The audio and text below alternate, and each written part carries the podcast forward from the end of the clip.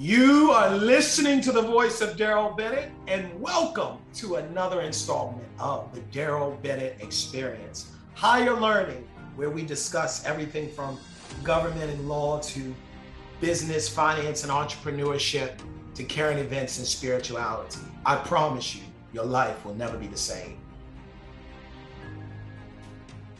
Today, the topic is hip hop and social media. If you use social media at all in any way to promote your music or to promote somebody else's music, you want to listen to this. Trust me.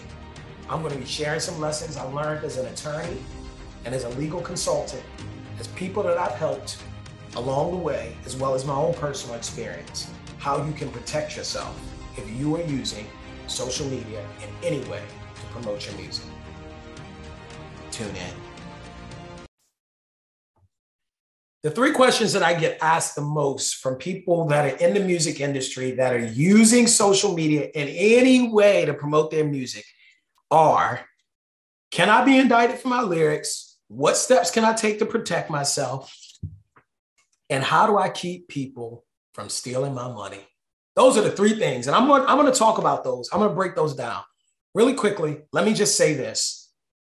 If you are in any way in the music industry and you use social media, you're going to want to listen to this because I want to talk about this from a legal side and a business side. You know, I help people get their money right. You already know that. I help people get their money right. I work with a lot of people around those contracts. Stop signing 360s. Stop signing stuff in perpetuity. Know the difference between an advance and a bonus. Like I work with people through all that. Stop getting excited and signing the first thing that's in front of you. All of these things, the, the little things that have big tax implications, uh, just like the difference between an advance and a bonus, I work with people on that. But then there's a legal side. Uh, you know, I'm a graduate of Harvard Law School, was an attorney for a period of time. I do not practice anymore, but I do, I do work with people as a legal consultant to navigate the legal system, um, both the civil part as well as if it turns criminal, because you know I have experience with that.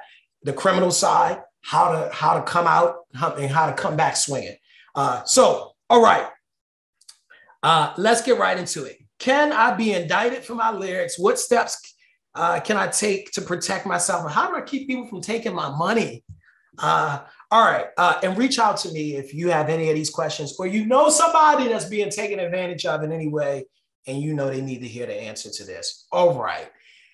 Can I be indicted for my lyrics? Yes, you can. Somebody's listening to me and says, Well, Darrell, what about free speech? Let me break this down to you. Free speech, the First Amendment, freedom of press, petition, speech, religion, and assembly is a protection for you, for the government to not suppress your speech, but it does not protect you from saying whatever you want to say.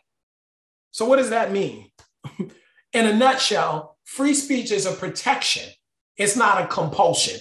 People think you know, they, they miss that. They, they don't realize that it was to keep the government from stopping, it was to stop the government from keeping you from saying what you want to say. But it was never to keep you from saying what you want to say and then criminalizing what you said. So what am I trying to say? You can say whatever you want to say, and and you you have the right to free speech. You have the right to get drunk, and when you get drunk, they'll arrest you. so that's is that a good analogy? So I want that to be very clear because I deal with a lot of people who don't really seem to understand that. I'm working with somebody now, young man right now, kind of, I mean, look, he's big enough. He's a household name here in New York. And people know about him here in New York and his case and all of that. And there's a substantial amount of discussion with his family and you know his lawyers and all that. And you know, I'm working with the family around like, stop putting out lyrics not understanding the under, you know, really what's taking place here. So I want to start with that. You can and will be, and will be for what you say. You can and will be um, held accountable for, for what you say. So can I be um, indicted for my lyrics? We've already cleared that. Yes, you can. One of the ways that I've seen people try to get around this, and I just want to call this out, I've, I've seen people um, put on the, the front of their videos, um, uh, you know, this is a prop or nothing in this should be taken as real. All of the people in this are actors. This is the problem of doing that. Yes, you can do it. And yes, it's a disclaimer. Um, but the disclaimer would only be as believable as everything else taken in context. The real issue that I'm finding was I'm dealing with either the families of people or people themselves who find themselves in trouble because of what happened with music and social media, uh, even if they're not in a gang, as it were. Because you know, I was going to call this gangs, hip hop, and social media, but it's not about being in a gang. Now you just put out the wrong music and you get in trouble.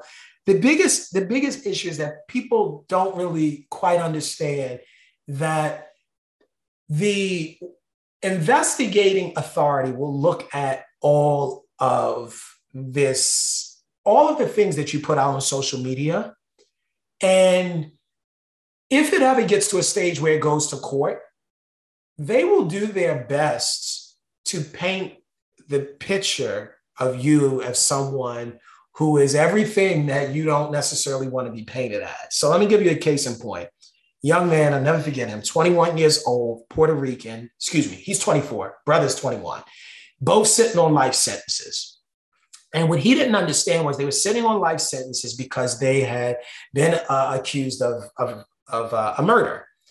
And um, they were both musicians and all of that. And they were trying to say, you know, beyond even their lyrics, they said, "Can you believe?" I, they tried to. They're trying to take my Facebook pictures, which they were. The, the government was using their Facebook pictures and showing them on a gun range shooting, and that was part of this case, right? A part of what they were going to put out there. Now, whether it was going to make, we hadn't gotten to court yet.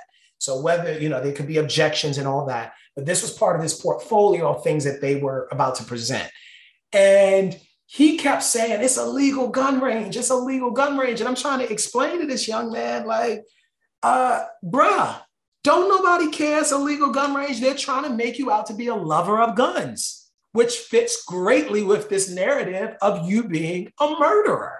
So you got to understand that. There was another gentleman that I uh, I remember it wasn't his lyrics, but this was just last year. It was his street name. And this is another thing. You got to be very careful with what people are calling you. His street name was, you know, it, it I don't want to say the name because it would, but it was a name that the name, the word, it was a word in it itself that um, indicated violence, put it that way.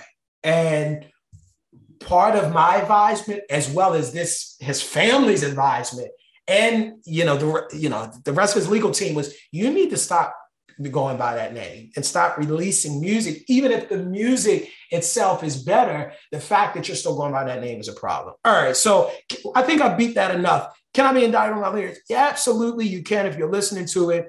If you want to know ways to protect yourself you need to call me and putting up that little uh, disclaimer up at the beginning. Ain't it? Because if that ever gets to a court of law, nobody's believing that.